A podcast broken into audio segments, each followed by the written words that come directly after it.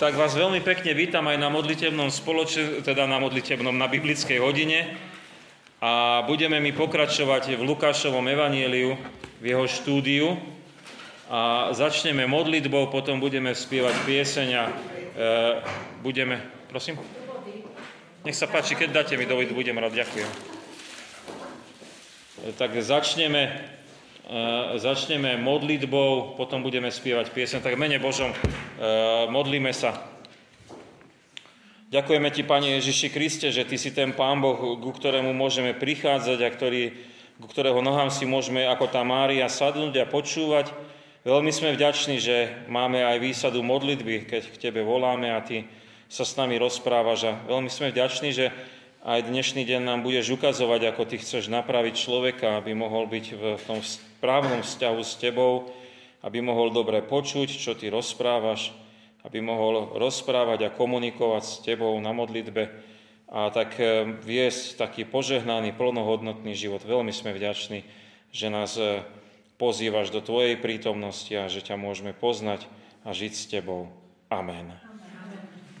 Tak pieseň číslo 280, ktorá nám hovorí o Božom slove, to bude záverečná výzva z dnešného štúdia ale s ňou, s ňou trošku aj začneme. Čiže pieseň e, o Božom slove.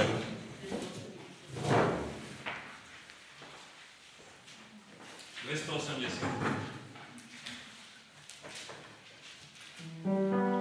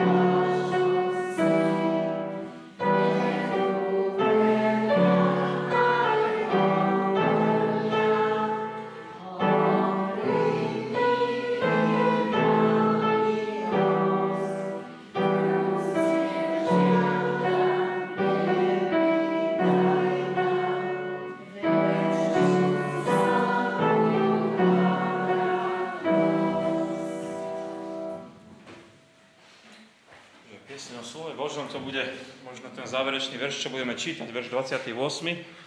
Takže dnes by sme študovali Evangelium podľa Lukáša 11. kapitolu 14. až 28. verš, ale ešte predtým ja by som trošku tak uviedol tú celú tému, lebo e, sme v takej časti vyučujúcej od Lukáša, čiže ani nie tak veľmi príbehovej, ale skôr ozaj takej štúdijnej, lebo e, je to z tej fázy 2, kedy Pán Ježiš odchádza už z tejto časnosti a hovorí, že smerujeme do Jeruzalema, tak máme takú časť, kde e, ide o, e, o to, ako správne posudzovať životné potreby, priority a primeranosť tých vecí. Čiže ako rozumieť, by sme mohli povedať, životu a tomu, čo sa okolo nás deje. Takže to je naozaj výsostne taká dôležitá vec pre nás, kresťanov, aby sme jej rozumeli, chápali a možno, že aj sa podľa nej, nie že možno, že, ale iste sa podľa nej v živote aj za, za, zariadili. A tak sme mali o tej Márii, čo som sa možno aj v úvode modlil, že Mária si sadla k Ježišových nohám a počúvala ho. Potom sme mali minulý týždeň o, o modlitbe, o tom, že aj my môžeme rozprávať k Pánu Bohu. A dnes by sme mali o nepriateľstve, alebo o tom, čo je problém človeka. A to je Eh, že pán Ježiš eh, vyháňal démona, ktorý bol hluchý a nemý.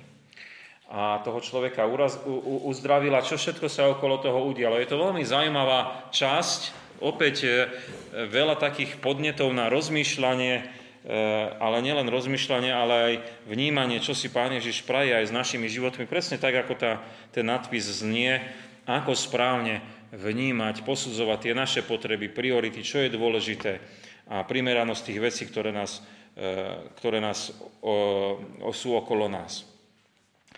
Takže táto tretia časť, to sú verše 14 až 28 a ako som už naznačil, je tam o vyhnatie démona a potom aj o Kristove odpovede protivníkom, ktoré, ktorému oni e, na toto vyhnanie démona, ako oni reagovali proti nemu. A na záver je tam ešte taká časť o žene, ktorá vykrikne potom na Ježišovú adresu a ako pán Ježiš aj túto ženu opravuje v tom jej nazeraní, nazeraní na možno jeho osobu, na osobu jeho matky. Takže to je, e, e, to, to je taký stručný taký pohľad e, z výšky na tú časť, ktorú my ideme teraz čítať, možno taký základný jej rozbor. Tak už som hovoril počúvanie, hovorenie, nemota a, a to sú tie tri veci, možno ak som si ja ich takými veľkými nadpismi napísal. A keby sme porovnali Lukáša s ostatnými synoptikmi, teraz myslíme Marka a Matúša, tak by sme videli, že aj oni hovoria o, taký, o, o tomto Kristovom exorcizmus je odborný názov vyhnanie démona. A aj Matúš spomína potom aj, aj potom to Ježišovo e, podobenstvo alebo pripodobnenie o, o tých démonov, ktorí sa vraciajú. Ale Lukášova téma je, čo oni nemajú, tak je o tej žene, ktorá tam vykrikla, tak toto má už len Lukáš. Takže je, je to podobné ako u iných evangelistov a je to trošku aj rozdielne, že niektoré časti sú tam iné možno aj Lukáš trošku iný slovník, veľmi zostručne môžeme povedať oproti tým ostatným. Keby sme si nazreli tie iné pasáže, tak sú dlhšie oproti Lukášovej, ale on to, čo chcel povedať, to, čo chcel Lukáš povedať tým čitateľom z pohanského sveta, teda aj nám, tak to tam je zaznamenané. Takže to je pre nás také dôležité a vzácne, že to môžeme teraz skúmať, rozmýšľať nad tým a vnímať, čo je tam napísané pre nás. Takže toľko takého úvodu e, k tým veršom, ktoré ideme čítať, takže by som niekoho poprosil zretelne nahlas verše 14 až 28 z 11. kapitoly Lukášovho Evanielia, aby sme si tak spoločne ho vypočuli. A vyháňal demona, ktorý bol nemý. Keď demon vyšiel, nemý prehovoril a zástupy sa divili. Ale niektorí z nich povedali, Belzebubom, kniežaťom démonov vyháňa démonov. A iní, aby ho pokúšali, žiadali od neho znamenie z neba. Ale on znal ich zmyšľanie a riekol, každé kráľovstvo rozdelené pustne a dom rozdvojený proti sebe padá. Keď je teda i sám Satan rozdelený proti sebe, akože obstojí jeho kráľovstvo. Lebo hovoríte, že ja mocou Belzebuba vyháňam démonov, ale ak je Belzebubom, ale ak ja Belzebubom vyháňam démonov, čím ich vyháňajú vaši synovia? Preto oni budú vám sudcami. Ale ak ja prstom Božím vyháňam démona, démonov, tak iste prišlo k vám kráľovstvo Božie. Keď si silný ozbrojenec stráži dvor, jeho vymanie je na pokoji. Ale keď príde silnejší než on a premôže ho, odoberie mu všetku zbraň, ktorú dúfal a čo ukoristil rozdá. Kto nie je so mnou, je proti mne a kto nezhromažďuje so mnou, rozptýluje. Keď nečistý duch vyjde z človeka, blúdi po miestach bez vody a hľadá odpočinok. A keď nenájde, povie si, vrátim sa do svojho domu, odkiaľ som vyšiel. A keď príde, nájde ho vymetený a vyzdobený. Vtedy ide a pojme so sebou iných sedem duchov, horších od seba, a vojdúc prebývajú tam. A tak sú posledné veci oného človeka horšie než prvé. Keď to hovoril, akási žena zo zástupu pozvila svoj hlas a povedala mu, blahoslavený život, čo ťa nosil a prsia, ktoré si požíval. On však riekol, o mnoho blahoslavenejší sú tí, čo počuli slovo Božie a zachovávajú ho. Amen. Hej, ďakujem pekne. Takže možno sa nám to zdalo trošku dlhšie, ale nie je to až tak veľa veršov, ale oni sú veľmi hutné, lebo pomaličky až ku každému veršu mi tak prichádzalo nadpísať nejaký nadpis alebo takú myšlienku, ktorú on so sebou nesie. Takže ja ich trošku vás s nimi tak podrobnejšie prevediem. Verš 14, to je samotný exorcizmus, teda vyhnanie toho nemého ducha. Verš 15 je obvinenie pána Ježiša, verš 16 je pokúšanie pána Ježiša, Verš 17 a 18 je prvý argument pána Ježiša tým ľuďom. Verš 19 je druhý argument pána Ježiša. 20. verš je poukaz na Božie kráľovstvo. 21. až 22. je príklad toho silnejšieho. 23. je postoj k pánovi Ježišovi a tak, aby sme povedali výzva. A 24. až 26. je o návrate nečistého ducha a potom tie záverečné dva verše nám hovoria, o zvolaní tej ženy a reakcii pána Ježiša na toto zvolanie. Takže vidíte, že Lukáš veľmi zostručnil, zhutnil a e, snažil sa tak vyučujúco nám podať e, aj túto situáciu e, reakcie ľudí na Ježišové vyháňanie démona. Tak začneme postupne. 14. verš, exorcizmus nemého ducha. Pán Ježiš vyháňa démona, ktorý je nemý a démona aj vyhnal, nemi prehovoril a zástupy sa divili. Takže keď, sa, keď si všimnete jeden verš a je v ňom popis vyháňania démona a ozaj to je kompletný popis, e, e, ako to pán Ježiš urobil. Hej? Čiže e, je tam pomenovaný ten démon, aký bol, o tom, že bol vyhnaný, a že sa tomu aj ľudia divili. Takže takto, keby sme aj pozreli tie iné vyháňania démonov, ktoré konal pán Ježiš, tak by sme tam našli takéto tieto, tieto momenty. A tu je to napísané tak veľmi stručne, ako úvod. E, keď by sme nazreli do iných evanelie, tak by sme videli, že tam ani tento úvod nie je napísaný, len je povedané, že ako keby oni hodnotili to Kristovo vyháňanie démonov. Hej. Takže to bolo také hodnotenie a Lukáš tu udal naozaj jeden z príkladov. Hej. Tak e, takto môžeme na to my nazerať, to je, to je ohľadom toho. A ja už som to naznačil predtým, keď som tak e, sumarizoval, viete, tú predchádzajúcu časť a ešte to, čo sme ešte dva týždne dozadu študovali tak e, som, som to uviedol s tým, že e, sa jedná o, o nemotu. Ale to nemusíme len vnímať ako nemotu. Viete, že toho, ktorý bol duchom posadnutý a mal nemotu, samozrejme, že ne, ne, nebol nemý, čiže nerozprával, je možné, že aj nepočul a preto nerozprával. Ale ja som to už trošku aj naznačil v tej duchovnej oblasti, že ľudia sú nemí, čiže nepočujú pána Ježiša, a nekomunikujú, nerozprávajú sa s pánom Ježišom. Vidíte, ako to tak spolu súvisí, to, čo sme v tých predchádzajúcich dvoch témach študovali. Takže aj takto môžeme vnímať, že Pán Ježiš chce vyhnať preč túto porušenosť ľudí, aj túto duchovnú nemotu. Tak to je taký úvod, ktorý je ozaj taký hutný, ale veľmi dôležitý. 15. 15. verš nám hovorí o obvinení, lebo niektorí ľudia obvinili pána Ježiša, že to vyháňa ich démonmi, kniežaťom, démonom Belzebúbom, tak je tam nazvaný ten knieža. Takže v čom je to obvinenie? E, to je ako keby, viete, že on použil démonskú moc, ktorú mu požičal knieža démonov a tak vyhnal, tak vyhnal e, toho nemého démona. Ale to nám pripomína presne ten zvod, ktorý bol na Ježiša Krista pri pokúšaní, že poklon sa mi a dám ti všetko, čo, dám ti celý svet. Čiže aj, aj takúto autoritu. A pán Ježiš to rázne odmietol, takže to je úplný blúd.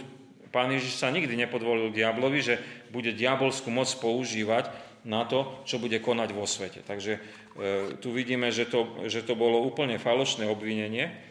A zaujímavé je to, to pomenovanie Belzebub. E, možno, že niekedy, niektorí ste už počuli, že čo to znamená. V preklade to znamená pán múch a je to také trošku výsmešné pomenovanie. Ten Bel alebo Bál to bolo ako božstvo tých kanáncov, to je znamená pán a ten bub to sú muchy. Ale azda pôvodný názov, ktorý, mm, e, ktorý sa aj v niektorých prekladoch ukazuje a niekedy ste ho aj čítali v Biblii, neviem, či nepo, nemám tu zo sebou ekumenicky, že by som porovnal, či to tam je, aj s komentárom, je Belzebul. A jedno písmenko sa zmení, jedno písmenko, Belzebul však, hej, jedno písmenko sa zmení a zmení sa celý význam toho slova. Belzebul znamená pán, ktorý je nad pánov, hej? ktorý je ten, ktorý je vládnúci, by sme povedali, alebo ten, ktorý vládne, ten, ktorý má na starosti tých všetkých démonov. Hej? Čiže pán démonov, by sme mohli povedať. Takže, e, a to Belzebub, možno, že v takom, že možno neskôrší písatelia, alebo možno, že aj v tej tradícii sa zachovalo ako taký výsmech oproti tomu pôvodnému, že sa jednalo že ho bol obvinený naozaj, že pánom démonov to robí. Hej? Dokonca tu, potom tu aj pán Ježiš hovorí, že otvorene, že áno, o satánovi sa rozprávame. Hej? Tak trošku tak na vysvetlenie toho slova. E, máme toto obvinenie a hneď na toto druhé je pokúšanie. To je verš 16. A iní ľudia ho zase Ježiša pokúšali, že oni chcú od neho znamenie z neba. A e, v čom bolo to pokúšanie? On to potom aj e, vysvetľuje, to Jonášovo znamenie, to, ale to už bude trošku ďalej. Ale jednoducho v tom pokúšanie bolo v tom, že e, môžeme si to tak predstaviť, viete, ako keď pán Ježiš hovorí to podobenstvo o chudobnom Lazárovi a boháčovi. A ten boháč prosí, no nech sa Lazar vráti naspäť, viete, to je nebeské zjavenie, že mŕtvy vstane a bude rozprávať, ako to tam je. A, a, a pán Ježiš konštatuje záverečne, keby aj mŕtvy stal, tak aj tak tí tvoji bratia nebudú na to reagovať. Jednoducho, e, aj keby akékoľvek bolo znamenie z neba, oni neboli pripravení prijať to znamenie z neba, to bolo len pokúšanie. Ukáž nám, čo ešte by viac chceli, keď videli mesiášsky skutok, vyhnanie nemého démona. Lebo keď vyháňali židovskí vyháňači démonov, tak sa vždy spýtali, aké je tvoje meno a vyhnali toho démona menom hospodinovým. No ale čo mu nemi povedal? No nič. Takže to bol mesiašský skutok zázrak, ktorý Ježiš vykonal. Aké ešte chceli iné znamenie? Vyhnanie nemého. A mnoho ďalších iných zázrakov mesiašských on vyrob, e, urobil, ktoré áno, mnohých ľudí zastavili. Nie je toto náhodou Mesiaš? Hej? A v tomto je to pokušenie, že oni stále ešte niečo chcú, čo už e, aj a pán Ježiš sa ukázal ako Mesiáš. Lebo on je Mesiáš a konal tie mesiášské skutky, aj, aj tento, ktorý sme teraz počuli, je taký. No a potom už reaguje pán Ježiš, to sú verše 17-18, tu je prvý argument pána Ježiša Krista, ktorým im chce vyvrátiť ich opovrhovanie ním a, a pokúšanie a obviňovanie. A ten prvý argument je v tom, že on vidí ich zmýšľanie a odpovedá im o rozdelenom kráľovstve, ktoré pustne a o rozdvojenom dome, ktorý sa rozpada. A toto vzťahuje na diabla, na satána, ktorý keby bol rozdelený, tak ako by sám proti sebe obstal. A keď oni hovoria, že on e, vyháňa démonov mocou Belzebuba, tak to, to nedáva zmysel. Hej? Takže prvá vec je, a to už mali sme aj v tých predchádzajúcich štúdiách, že Pán Ježiš vie o zmýšľaní ľudí. Mali sme to pri tom, ako uzdravil toho porazeného, ktorého spustili cez e, prelámanú strechu. Eh, a pri mnohých iných eh, skutočnostiach sme mali, že Pán Ježiš vie, o čom oni zmyšľajú. A aký je ich problém? Nechcú ho uznať za Mesiáša. Ne, neberú ho vážne ako Pána Boha dokonca ho tak, takto prekrútili, že hovoria, že on je démon, alebo že mocou kniežaťa démonov on toto robí. Tak vidíme tu, že je to úplne dehonestovanie Ježiša Krista a tak on pozná toto ich zvýšľanie a hovorím a e, prirovnám e, také vysvetlenie, aby možno začali rozmýšľať, že či, či to trošku nie je vedľa. Hej? No, e, rozdelené kráľovstvo, no funguje to? Tak e, oni to sami zažili na vlastnej koži, lebo mali jedno kráľovstvo a vtedy to bolo také moderné, ak ten král zanechal viacerých potomkov, tak tí, oni si to kráľovstvo rozdelili. Ale to prinešlo prosperitu tej krajine. No z histórie vieme, aj Macedónska ríša po smrti Alexandra Macedónskeho, keď sa rozpadla, tak aké bolo medzi nimi zápasy? Medzi Seleukovcami a to, ktoré majú... E, hej, hej, aké bolo medzi nimi napätie. A toto isté bolo aj tam, tam sa dokonca kráľovstvo rozdelilo na štyri časti. A aké to tam bolo? Jeden panoval tam, druhý panoval tam. Ešte, keby sme čítali životopis Jana Krstiteľa, aby sme sa dopočuli, že e, Filip bol slabý kráľ, ešte mu Herodes aj manželku ukradol. No, no úžasné to bolo kráľovanie však, že e, úplne v súlade. Hej? To bolo požehnanie pre tú krajinu. No, isté, že nie. Isté, že nie. Hej? Takže to bolo im jasné, že čo im rozpráva. Alebo rozdelený dom. No, e, dvaja gazdovia v jednom dome. No, asi si to vieme aj trošku predstaviť. Niekedy žili tak domácnosti bližšie pri sebe. Aj takto mnoho, boli mnohé napätia. Hej? Boli mnohé napätia. Je to ťažké. Takže potom asi je jasná aj tá rečnická otázka, ako by Satan obstal, keby išiel sám proti sebe. To je nezmysel. Nebude predsa sám seba ničiť. E, nemá zmysel hovoriť, že démon bude vyháňaný démonskou mocou. E, to, to, je, to je hlúposť. Hej? Takže e, takto im to povedal, aby, aby rozmýšľali, zvažovali na tom príklade aj toho rozdeleného kráľovstva domu, čo si vedeli predstaviť. Hej. No a použil aj druhý argument, to je verš 19. A tam hovorí o tom, že e, ďalšia otázka, že ak on vyháňa e, tých démonov démonmi, teda kniežaťom démonov, tak ako to robia ich synovia? Akou mocou? A už podáva, dáva len konštatovanie, oni budú vašimi sudcami. Hej, takže e, asi rozumieme k tomu, čomu on mieril. Ja som to už aj pred chvíľočkou povedal, že ako robili exorcizmus alebo vyháňanie démonov, tí židovskí vyháňači démonov, e, že oni, e, ako som vysvetlil, sa opýtali toho démona, ako sa volá, že v mene hospodinovo ho, ho vyháňali. A pravdou je, že e, naozaj v pokore a v dôvere e, v Božie meno a v Božiu autoritu e, tí démoni sa im aj poddávali. Ale v akej autorite to robili? V mozi Belzebulovej alebo Belzebubovej? Nie. V moci mena hospodinovho. A teda v čom sú potom oni sudcami, tým, čo myslel s tým výrokom, že oni budú vašimi sudcami? Tak oni to robia v Božom mene. A vy to nepovažujete za mesiašský skutok. To, čo som ja urobil, je mesiašský skutok a mňa obvinujete, že to robím v démonskom mene, tak oni sú vašimi sudcami, lebo oni to robí v Božom mene a vy mňa neberete, že ešte väčšie veci robím a že to nerobím v Božom mene. Tak oni vás odsudzujú. Lebo pri nich by ste nikdy nedovolili povedať, že to robia mocou démonov. Hej? A mňa obvinujete. Hej? Tak to, to je úplne také dosť zrejme z toho, keď to takto vidíme.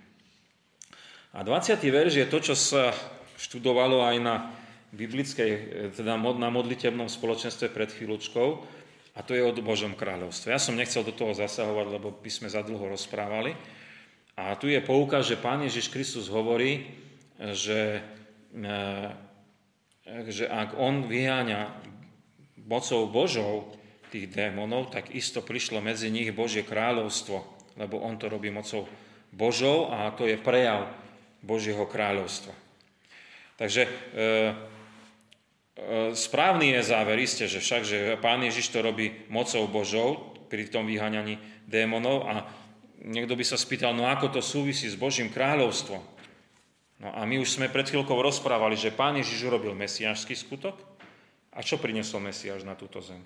Čo študujeme možno aj teraz tie posledné veci? Pán Ježiš s poukazom na Božie kráľovstvo. Prečo ide do Jeruzalema? Nie preto, že tam len zomrie, ale že bude skriesený a že e, odíde do nebies a že pošle nám Ducha Svetého. A že, usta- že to Božie kráľovstvo a Ježiš Kristus hovorí, už je medzi vami. Hej? Takže e, Kristova prítomnosť, jeho konanie, mesiašské skutky, to je prítomnosť Božieho kráľovstva, ktoré sa tu deje. Tak e, to je veľmi, veľmi dôležité. Oni to ne, nezbadali, nevedeli, ale e, aj sa pýtali ho, no kedy bude to Božie kráľovstvo? A Ježiš mu hovorí, už je. Tu, keď som ja, je Božie kráľovstvo. Keď je Duch Svetý, je Božie kráľovstvo. Hej? Tak to je Mesiáš, Božie kráľovstvo, to je, to, to je jedna, to, to spolu je dohromady. Hej? Hej? To, sa, to sa, tak je to tak. No, a ešte im dal jeden príklad toho silnejšieho, ale to už ako keby ďalej pokračoval a hovoril s ohľadom na to Božie kráľovstvo. A uvádza príklad 21. 22. verš a hovorí o silnom ozbrojenom mužovi, ktorý si stráži dvor a e, majetok a keď to je silný a mocný, tak je to úplne na pokoji. Ale keď príde silnejší a premôže toho strážneho, odzbrojí ho, zoberie mu zbranie, a čo si myslel, že to ochráni ten majetok, tak ten majetok je k dispozícii tomu silnejšiemu a on čo urobí? No to, čo predtým on ukoristil a myslel si, že má, tak to bude rozdané. Neviem, či rozumieme tomuto obrazu. Asi si kráľovstvo vieme predstaviť, aj tých, ktorí strážia poklad v kráľovstve. Však to sú také, aj sme veľa filmov videli a vieme si to predstaviť.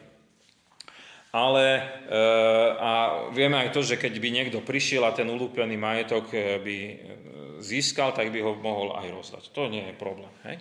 Ale význam. To je asi dôležitejšia vec, ako rozumieť obrazu. No a to je najťažšie na výklade nejakých podobenstiev a prirovnaní, vedieť význam, ale v tomto prípade to nie je až také komplikované. Lebo ten silný, ktorý si stráži svoje imanie, za tým môžeme vidieť démona, diabla, satana, a jeho poručníkov, ktorí poviazali ľudí a strážia si ich a sú ich vlastníctvom, sú ich ukoristení. Ale keď príde silnejší, myslí sa Ježiš Kristus, Pán Boh sám, tak on má autoritu premôcť diabla a tých ľudí môže, ktorí boli ukoristení, uvoľniť. A to už sa nám vzťahuje na to Božie kráľovstvo. Prišlo Božie kráľovstvo a vy ľudia môžete byť uvoľnení, vyslobodení do tohto Božieho kráľovstva. Tak to je význam tohto vysvetlenia o poviazaní e, a ozbrojení toho, toho, silne, toho protivníka, lebo je Kristus silnejší ako, ako ten protivník. No a keď už e, toto všetko pán Ježiš povysvetľoval, porozprával eh, ohľadom toho obvinenia, ohľadom toho, eh, toho, toho pokúšania, tak eh, na záver je tu výzva, ten, e, ktorá sa jedná ohľadom postoja ku nemu, lebo to rozhoduje. Výrok, kto nie je s ním, je vlastne proti nemu a kto s ním nezhromažďuje, tak roz, rozdeľuje. To je výrok Ježiša Krista, ktorým uzavrel ako keby túto časť tých obvinení a toho všetkého. Ono to ďalej ešte bude pokračovať, ale toto je taký, taký jeden celok, ktorý on uzatvára takouto výzvou. A, a tu môžeme vidieť ozaj, že čo je podstatou tohto výroku. Je to postoj ku Ježišovi Kristovi. Čiže kto je alebo nie je so mnou. Hej? Kto nie je so mnou, je proti mne. A kto, nezro, a kto nezhromažďuje so mnou, rozptiluje. Čiže tu je otázka. Si s Ježišom Kristom, alebo nie si s Ježišom Kristom. Čiže e, ak bude človek s ním, E, tak e, ja ešte to tak možno trošku vyhrotím. E, viete, ľudia majú radi, že no ja by som si to nejako ešte poskladal a vybral by som si niečo medzi tým. Ale tu neexistuje niečo medzi tým. Voči Ježišovi Kristovi sa musíš vyhradiť. Buď a, za alebo proti. Ako neexistuje, no dneska som za, zajtra už som proti. Hej? Alebo dnes mi to vyhovuje takto, potom mi to už nevyhovuje takto. To je jednoducho, e, viera v Ježiša Krista je ozaj... E, Aj keď nemáme my dospeláci radi čierno-biele videnie, lebo radi veci hodnotíme z viacerých uhlov pohľadu, tak v tomto prípade sa to nedá e, dať do nejakej šedivej farby. Buď za alebo proti. Tá výzva je takto postavená. Takže e, čo, ako rozumieť tomu, čo byť alebo nebyť s Kristom, tak byť s Kristom znamená zhromažďovať, teda dávať dohromady do Božieho kráľovstva. A nebyť s Kristom znamená že tí ľudia sú diablom ulúpení a sú mimo Božieho kráľovstva, sú, sú tým lupom, ktorý si stráži ten diabol. Hej? Hej, takže takto, s tým obrazom toho predchodného si to takto môžeme, že rozptýlenie znamená, že tí ľudia sú mimo Božieho kráľovstva, sú rozptýlení a zhromaždení sú v Božom kráľovstve. Vidíte, o Božom kráľovstve opäť aj táto časť nám hovorí a je to tam aj menovite spomenuté. Tak to bola výzva jedna, ešte bude nejaká výzva, nebojte sa. E, výzvy sú do, dobré, nie preto, že si dám záväzok do zápisnička, ale preto, že nás motivujú v tom nasledovaní Ježiša Krista. Keď dneska rozprávame o praktických dôsledkoch, čo je rozumné, správne a dobré v živote pre človeka, tak toto je jedna z tých víziev, hej? zhromažďovať s Ježišom Kristom do Božieho kráľovstva, byť s ním v Božom kráľovstve.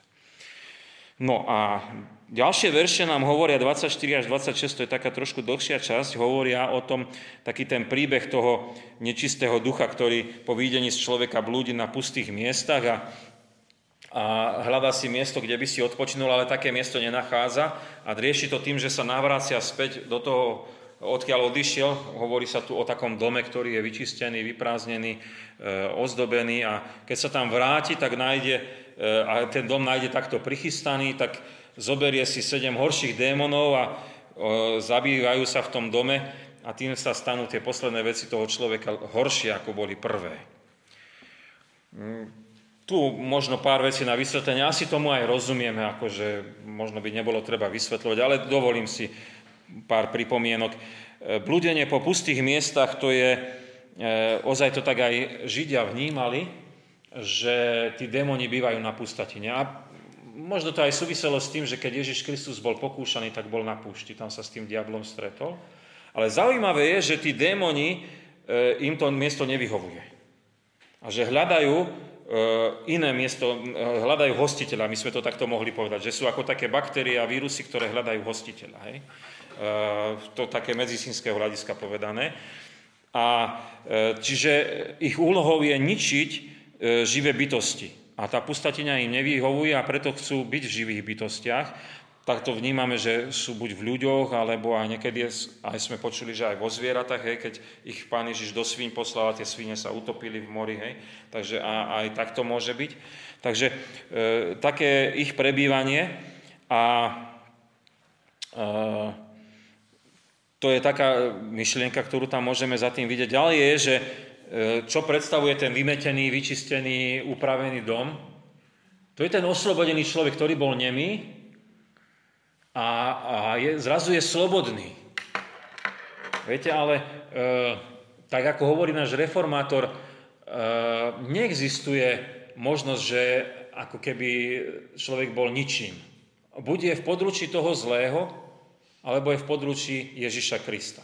A nemusí to znamenať hneď démonské poviazanie, môže to byť len e, ľudská ako keby sebestačnosť, ale povedať si, alebo vzbúra voči Pánu Bohu. Nemusí to byť hneď niečo démonské. Ale ako náhle sa človek otvoril démonským silám, a aj keď sú oni z neho vyhnané, tak on je stále citlivý na to, alebo je prichystaný, alebo vyprázdnený preto, aby tam to e, démonské prišlo.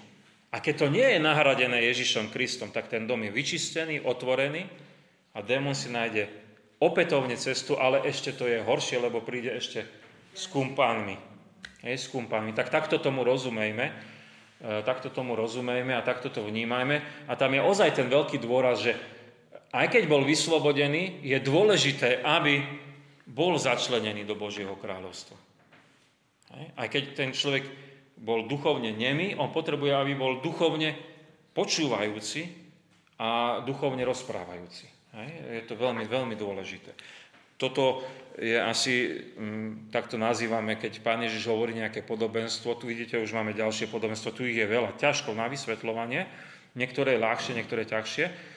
Aj tu by mohli mnohí vymýšľať možno nejaké ďalšie veci, a ja sám, neviem, čo všetko ešte by sme vymysleli, ale nájsť to jadro, o čo Ježišovi Kristovi išlo. A to on dobre nám povedal v poslednom verši, takže my sa nepomýlime, lebo nám to povedal pán Ježiš, lebo hovorí o človeku. Posledné veci toho človeka sú horšie ako prvé, čiže hovorí o človeku, o tom, že bol oslobodený od démonov, ale neprišiel, neprijal Ježiša Krista a tí démoni sa vrátili a bolo to ešte horšie. Tak to máme tu na záver aj povedané, takže nepomýlili sme sa vo vysvetľovaní. Hej. No a posledné dva verše z toho textu, ktorý študujeme, tie sú o tej žene, ktorá e, počúvala to všetko, čo Ježiš rozprával a vtedy pozdvíha hlas a povedala, že je to blahoslavený život, ktorý ho nosil a prsia, ktorého on požíval. A Kristus na to reaguje, že oveľa blahoslavenejšie je počúvať Božie slovo a zachovávať ho. Takže už aj rozumiete, prečo som tú pesničku o Božom slove vybral. Hej? To je taká tak, ďalšia taká Ježišova výzva, alebo taký poukaz. Hej? No, e, opäť pár len myšlienok k textu na vysvetlenie. Žena pozdvihla hlas, No ja si to predstavím, že, že vykrikla, hej, že asi bola taká nadšená z tých všetkých rečí, že zrazu začala kričať.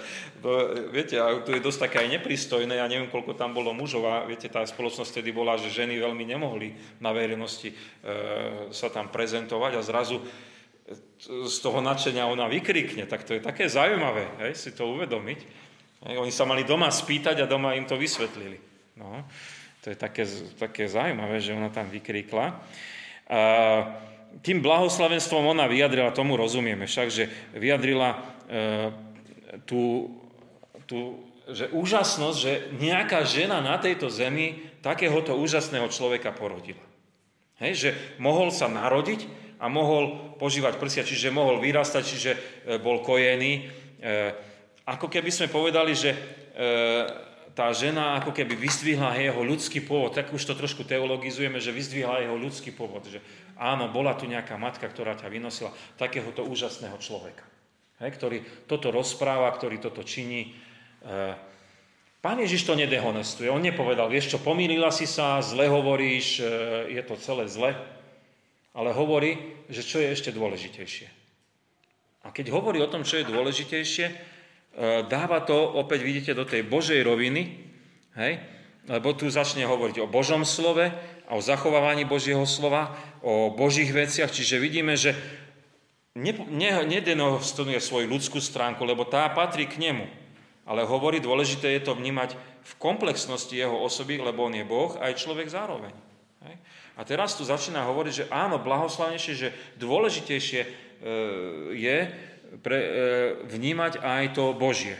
Čiže nie len, že, som, že mám matku, Máriu, e, ktorá ma porodila, ktorá ma od, odkojila, ale že mám aj Boží pôvod, že som Boh sám a tu je to Božie slovo, to, čo rozprávam, to, čo konám, to, čo je zapísané v písme svetom, že to je dôležité, aby to ľudia počúvali, vnímali, brali a podľa toho sa aj zariadili, aby to zachovávali. Hej? Aby podľa toho aj konali. A to považuje za dôležitejšie, blahoslavenejšie. Hej. Tak to je taká ďalšia z tých víziev eh, toho postoja k Ježišovi Kristovi, ale aj takého životného postoja, ktorý, ktorý on očakáva od eh, jeho nasledovníkov, aj vzťahom na to Božie kráľovstvo, o ktorom sa, o ktorom sa tu hovorí. Tak takéto nejaké poznámočky eh, k vysvetleniu textu voláme ich ako exegetické poznámky alebo myšlienky, čo ten text znamená v tej pôvodine. Hej? Trošku som aj naznačoval s presahom na nejaké výzvy pre nás ľudí, ale to bolo aj pre tých ľudí, ktorí vtedy žili a počúvali pána Ježiša, ktoré sa nemenia rokmi a zostávajú také isté aj pre nás.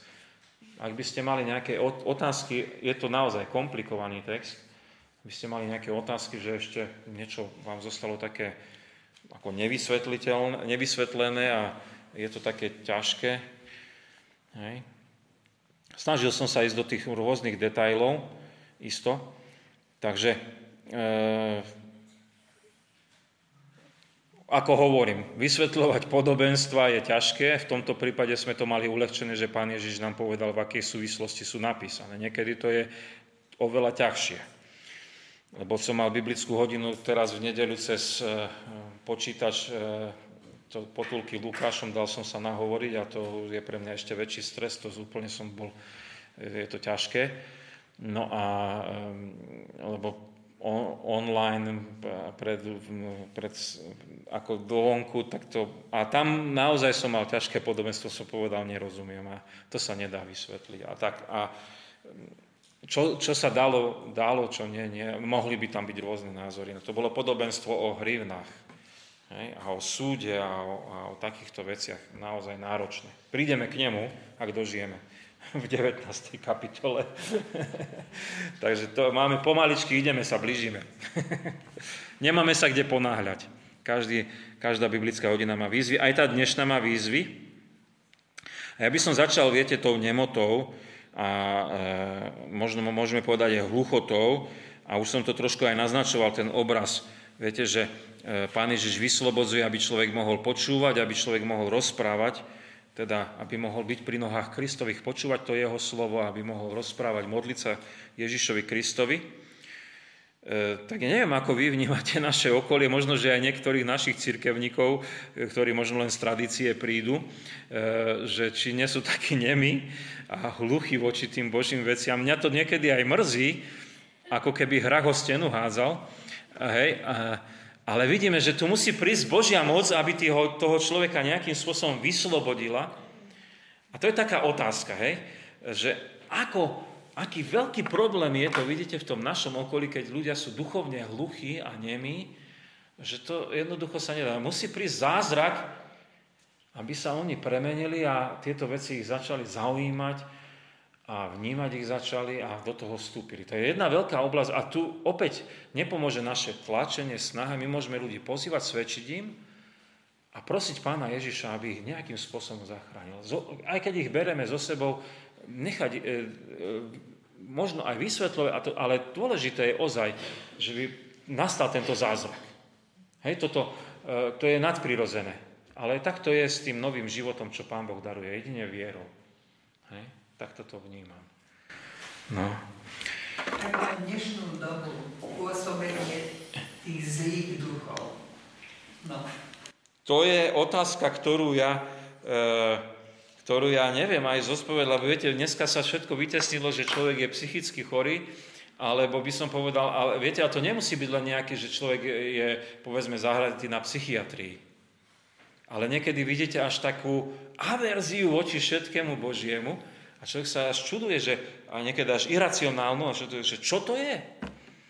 Ale už si to nikto nedovolí povedať, že je posadnutý démonom. Hej? Mamonu, hej, že povedzme, že chceme ešte viac peňazí, hej, alebo moci, alebo čoho všetkého, hej. Tedy, no, no, no, no, dneska to je také. Hej, hej. Takže to je naozaj veľká vec aj na modlitby, aj na rozsudzovanie, aj keď sa vy s takým človekom stretnete, niekedy aj nebezpečná, by som povedal. E, je to na vec, Ježiš Kristus je samozrejme autorita, ale aj my musíme chodiť v Božej autorite a byť do toho povolaný, nielen tak leda bolo, hej. Nechcem sa exorcizmu venovať, lebo to je fakt téma, ktorú by sme tu neuzavreli za 5 minút. Hej? Ja ešte na záver by som, keď som si tu zapísala, Áno. že my, ktorí počúvame Božie slovo, tak sme blahoslavení. Paráda. Nemusíme ani žiadať o blahoslavenosť, ako bratia katolíci robia blahoslavených. Áno, áno, áno, blažený a blahoslavež, blaženejšie to dokonca je. Dobre, tak ja mám tu ešte nejakú takú ďalšiu myšlienku. Viete, že obvinenie Ježíša Krista, že robí diablom tie veci a e, ja to opäť naznačím a teraz trošku vzás vás ešte viac e, pozdvihnem a, po, a nedám odpovede, hej? E, lebo keby sme, keby sme nazreli do e, Matúšovho evanelia, tak by sme videli, že Ježiš Kristus ešte toto okomentoval aj tým, že to je rúhanie proti Duchu Svetému. Lukáš toto tu už nedal, až tak toto nevyostril.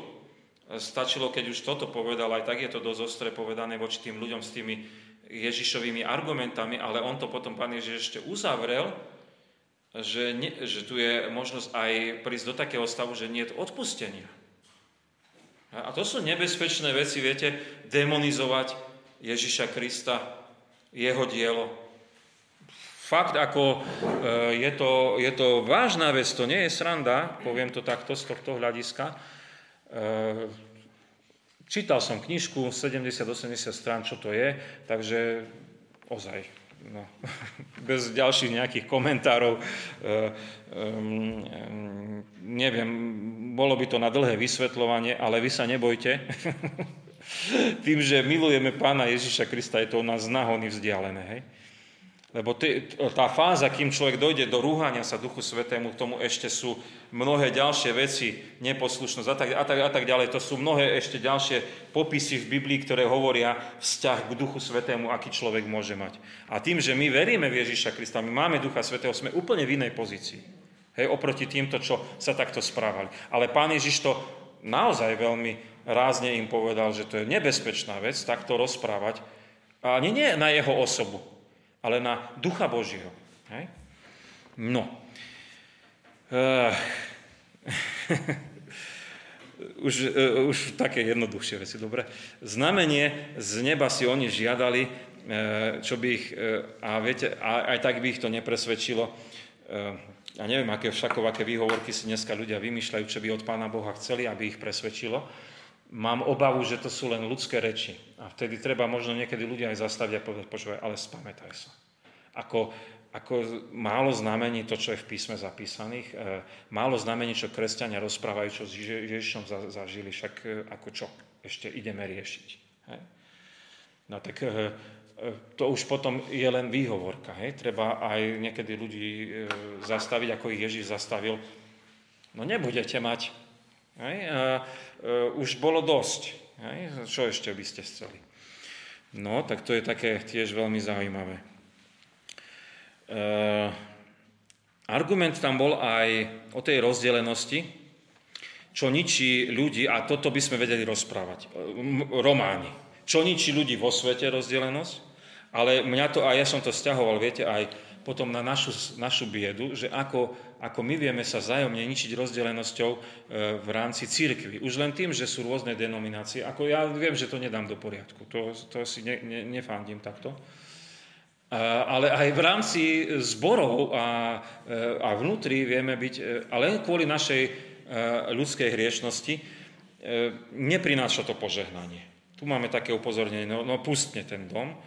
Takže na druhej strane, keby sme to otočili, aj to nie je, viete, to nie je téma celkom toho, ale téma je, že byť v Božom kráľovstve spoločne. To je téma. A keď sme v Božom kráľovstve, sme spolu. Ako môžeme byť rozdielni, budeme sa musieť možno vyprobovať, ale v Božom kráľovstve. Hej? E, tam sa tá jednota môže dosiahnuť Ježišovi Kristovi. Mimo to je nemožné. Hej? Aj v Bo- a, a keď v cirkvi zbadáme rozdelenosť a trápenie, tak to už je naozaj len kvôli našej ľudskej hriešnosti. Pán Ježiš si ju nepraje. On, on chce nás zjednocovať do Božieho kráľovstva, volať a v ňom žiť. No, E, ten argument, čo sa týkal vlastných synov, ktorí konali exorcizmus s Božou mocou, e, mňa tam zaujalo to, viete, že nás budú vlastní synovia posudzovať. Také zvláštny výrok. A e, ja viem, mladá generácia je taká kritická, možno my máme na ňu taký názor, že, že sú neposlušní a tá doba je taká, že, že to už je zlé a bude ešte horšie. To isté hovoril Sokrates, hej, vtedy, že mladí sú nevychovaní a to už bolo veľmi dávno povedané. E, a teraz, ako to je, že, že by nás oni posudzovali a či, či vôbec majú na to právo, alebo možno či nemajú niekedy aj kus pravdy? No pýtam sa, nedávam odpovede. Len hovorím, že ma to zarazilo. Rozmýšľal som o mojich deťoch, o tých, ktorých učím, o ich názoroch. Samozrejme mám iný nadhľad na veci ako oni, ale aj tak. Aj tak. No, nemám odpoveď, len ma to zastavilo, že by som sa neci, ne, nerobil ten pán najdôležitejší. Hej? Osobne pre mňa. Hej? Tak už e, ostatní sami ako spracujeme, tak bude. No, e, tá dôležitosť Božieho kráľovstva e, a byť v ňom, byť zhromaždený, na mieste by bola otázka, akým spôsobom, hej? akým spôsobom môžeme byť vyslobodení. A ja tu poviem, to je aj téma znovuzrodenia, e, viery v Pána Ježiša Krista, akým spôsobom som ja členom toho Božieho kráľovstva. Je to osobná otázka e, na zodpovedanie, ale aj potom možno na to, že čo s ľuďmi komunikujeme, že akým spôsobom oni môžu byť vyslobodení do Božieho kráľovstva. Už to na začiatku bolo povedané. Jedine mocou Božou, aby sa z nemých duchovne ľudí stali duchovne vidiaci a počujúci, či vidiaci, no aj vidiaci samozrejme, ale aj počujúci a rozprávajúci, hej, keď sme v tej, tomto obraze. Ale samozrejme aj tá duchovná slepota a duchovné videnie, tie obrazy sú podobné. Hej. No, e, to je jasné, že to rozptýľovanie a zhromažďovanie, tomu asi rozumiem, ale tiež je to také výzva. To je výzva. Zhromažďovať s Ježišom Kristom. Hej. E, Pán Ježiš nás k tomuto vyzval a teda našou úlohou, viete, nie je ľudí odrádzať a ešte robiť rôznice, ale ľudí volať ku Ježišovi Kristovi. Hej? A keď máme takúto výsadu, že máme cirkevný zbor, ktorý je živý, zdravý, normálny, tak jednoducho tuto musíme využiť. Čo môžeme urobiť iné, akože e, Ameriku vymyslíme? No nič nevymyslíme. No, tak už 2000 rokov je tu Amerika vymyslená, hej? Takže e, ja to poviem tak, e, Bože kráľovstvo je tu a e, nám už len, len v pokore slúžiť, pracovať a takým spôsobom naozaj pozýva tých ľudí. Tu je to, tu je to, zhromažďovať. Hej? Nebyť proti Ježišovi Kristovi. Mm, takže toto ja tak vnímam ako veľmi dôležitú výzvu, čo je pre nás podaná. Hej? Už tu nemám veľa, dúfam, čo píše. Už nie. e, už, len, už len naozaj e, e, to, ten príbeh s tými démonmi a tú ženu, ako o tom len kratučko, že, že je veľmi vážna vec, viete, keď ľudia, hlavne keď sú vyslobodení z démonov, ako my možno sa s tým nestretávame tak často, ale sú možné aj takéto prípady a niekedy ozaj takí ľudia, ktorí žili veľmi zle. A keď oni aj prežijú to vyslobodenie v tom spoločenstve církvy, môžete to vidieť niekedy na alkoholizme, hej? že niekedy mu tá církev aj pomôže, on sa nejako dotkne toho Ježiša Krista. Ale, ale nie je to, nie je to, s tým vstupom do Božieho kráľstva a povie, ja to vidím aj na, sledujem niektorých e, takých ľudí, ktorí s drogami sa zamotali a aj, e, aj, aj ich to kresťanské prostredie podrží, ale ako náhle oni odtiaľ vyjdú a nie sú v tej moci Božej, to je katastrofa. Viete, to, ako to ďalej ešte človek padne, to je katastrofa. E, je mi to ľúto tak povedať, e, s jedným chlapcom som tak bol aj bližšie, to už sú roky, rokuce, ja mu hovorím, ale teraz je deň spasenia, záchrany, rozmýšľaj nad tým. Nie, on si vybral svoju cestu, že idem, idem inak. Nie, nie dobre. A potom zaspoznám jedného, ktorý, e, ktorým som bol v takom kontakte a, a on odozdal sa Ježišovi Kristovi a dokonca sa aj farárom stal. A to, to bola pre mňa veľká, veľká vec, že on to až takto potom zobral. Až takto potom zobral. To, to, to som vnímal, že ozaj je to takto do toho Božieho, ale je to tak na, veľmi dôležité. Hej? Aj tých ľudí možno aj upovedomiť o tom, že to sú dôležité rozhodnutia e, byť s Ježišom Kristom, alebo nechať to tak, ale to je hrozí. No a tá žena blahoslavenejšie, to už ste povedali vy, že sme šťastní ľudia. Hej, ale tam je, tam je to, viete, z toho podobenstva o mudrých staviteľoch, že ktorý Božie slovo počúva, vníma, študuje, ale ho aj zachováva. Hej? Čiže sa podľa neho zariadi, sa podľa neho zariadi. To je dôležité, to je dôležité samozrejme, že e, nebyť na povrchu, hej? Ale, ale si ho zachovať. Tak dneska fakt veľa víziev, e, je to taký test, ktorý nám hovorí, ako sa v živote rozumne zariadiť. Tak čo, rozumne sa zariadíme, že budeme Božie slovo študovať, počúvať, podľa neho sa zariadíme, lebo sme ako veriaci ľudia. A možno tú druhú výzvu, ktorú sme počuli, že budeme zhromažďovať s Ježišom Kristom. Hej, pozývať ľudí do Božieho kráľovstva. My sami vedieť, že tu sme, tu je naše miesto. Hej, e, v tom sa pozbudiť. No. Považujem také dve veci za dôležité, čo dneska, dneska zazneli. No dobre, tak sa môžeme modliť. Máme hodinku za sebou.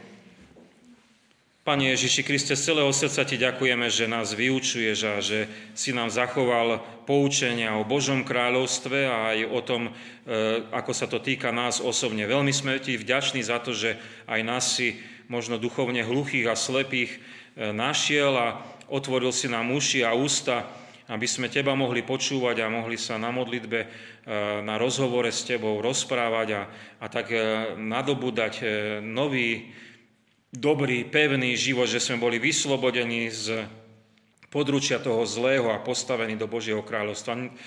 Nijako sme si to nezaslúžili, Ty si to urobil, lebo tak si nás miloval, že si zomrel za nás na Golgotskom kríži. Veľmi pekne Ti ďakujeme, že, e, že tieto e, myšlienky, porovnania, e, vyznania, možno aj to nepriateľstvo voči Tebe môže nám všetko poslúžiť k tomu, keď sme v tomto svete medzi našimi blížnymi, že by sme lepšie rozumeli tomu, čo sa deje a mohli tých ľudí aj usmerniť. Možno by stačilo aj to rozprávanie o tom silnom a silnejšom alebo o tom rozdelenom. E, a iste, ty nám dáš na mysel, čo máme použiť pri našich blízkych, aby sme im mohli poukázať na teba, na dôležitosť Božieho kráľovstva. Nie, že by sme strašili, ale chceme ľudí viesť aby mali plnohodnotný život spolu s nami. Ďakujeme Ti za spoločenstvo cirkvy, kde si nás Ty zhromaždil, e, kde môžeme aj druhých povolávať. Ďakujeme Ti za náš cirkevný zbor, ktorý e, tu je už dlhé roky a e, je tu zväz Evanelia, prisluhované sviatosti a takto sa tu deje spoločenstvo cirkvy aj cez vyučovanie Božieho slova. Ďakujeme Ti aj za to, že nás robíš šťastnými ľuďmi na zemi lebo mohli sme z Teba uveriť a berieme vážne Božie slovo a túžime sa podľa nich, podľa toho, čo z písma poznávame, aj zariadiť. Aj dnes sme poznávali Tvoje Božie pravdy a chceme podľa nich aj žiť e, medzi našimi blízkymi v spoločenstve církvy v tomto našom meste. A ďakujeme Ti, že e, nás to robí najšťastnejšími ľuďmi na svete. A z, tak, z takej radosti a z toho, že Tebe patríme a, a sme v Božom kráľovstve a rozumieme tomu, čo s nami Ty konáš, voláme k Tebe. Oče náš, ktorý si v nebesiach, posveď sa meno Tvoje, príď kráľovstvo Tvoje, buď vôľa Tvoja, ako v nebi, tak i na zemi. Chlieb náš každodenný daj nám dnes a odpúsť nám viny naše, ako aj my odpúšťame viníkom svojim. I neuvod nás do pokušenia, ale zbav nás zlého, lebo Tvoje je kráľovstvo, i moc, i sláva na veky. Amen. Sláva Bohu, Otcu i Synu i Duchu Svetému, ako bola na počiatku, i teraz, i vždycky, i na veky vekov. Amen. Príjmite požehnanie. A nech tak e, tá moc Kristova nás zachováva a udržuje v Jeho Božom kráľovstve, aby sme jemu žili na čas a slavu od teraz až na veky vekov. Amen. Večernú pieseň máme číslo, myslím si, 416, ale preverím to. Ale 416, ak si dobre pamätám. Áno, 416.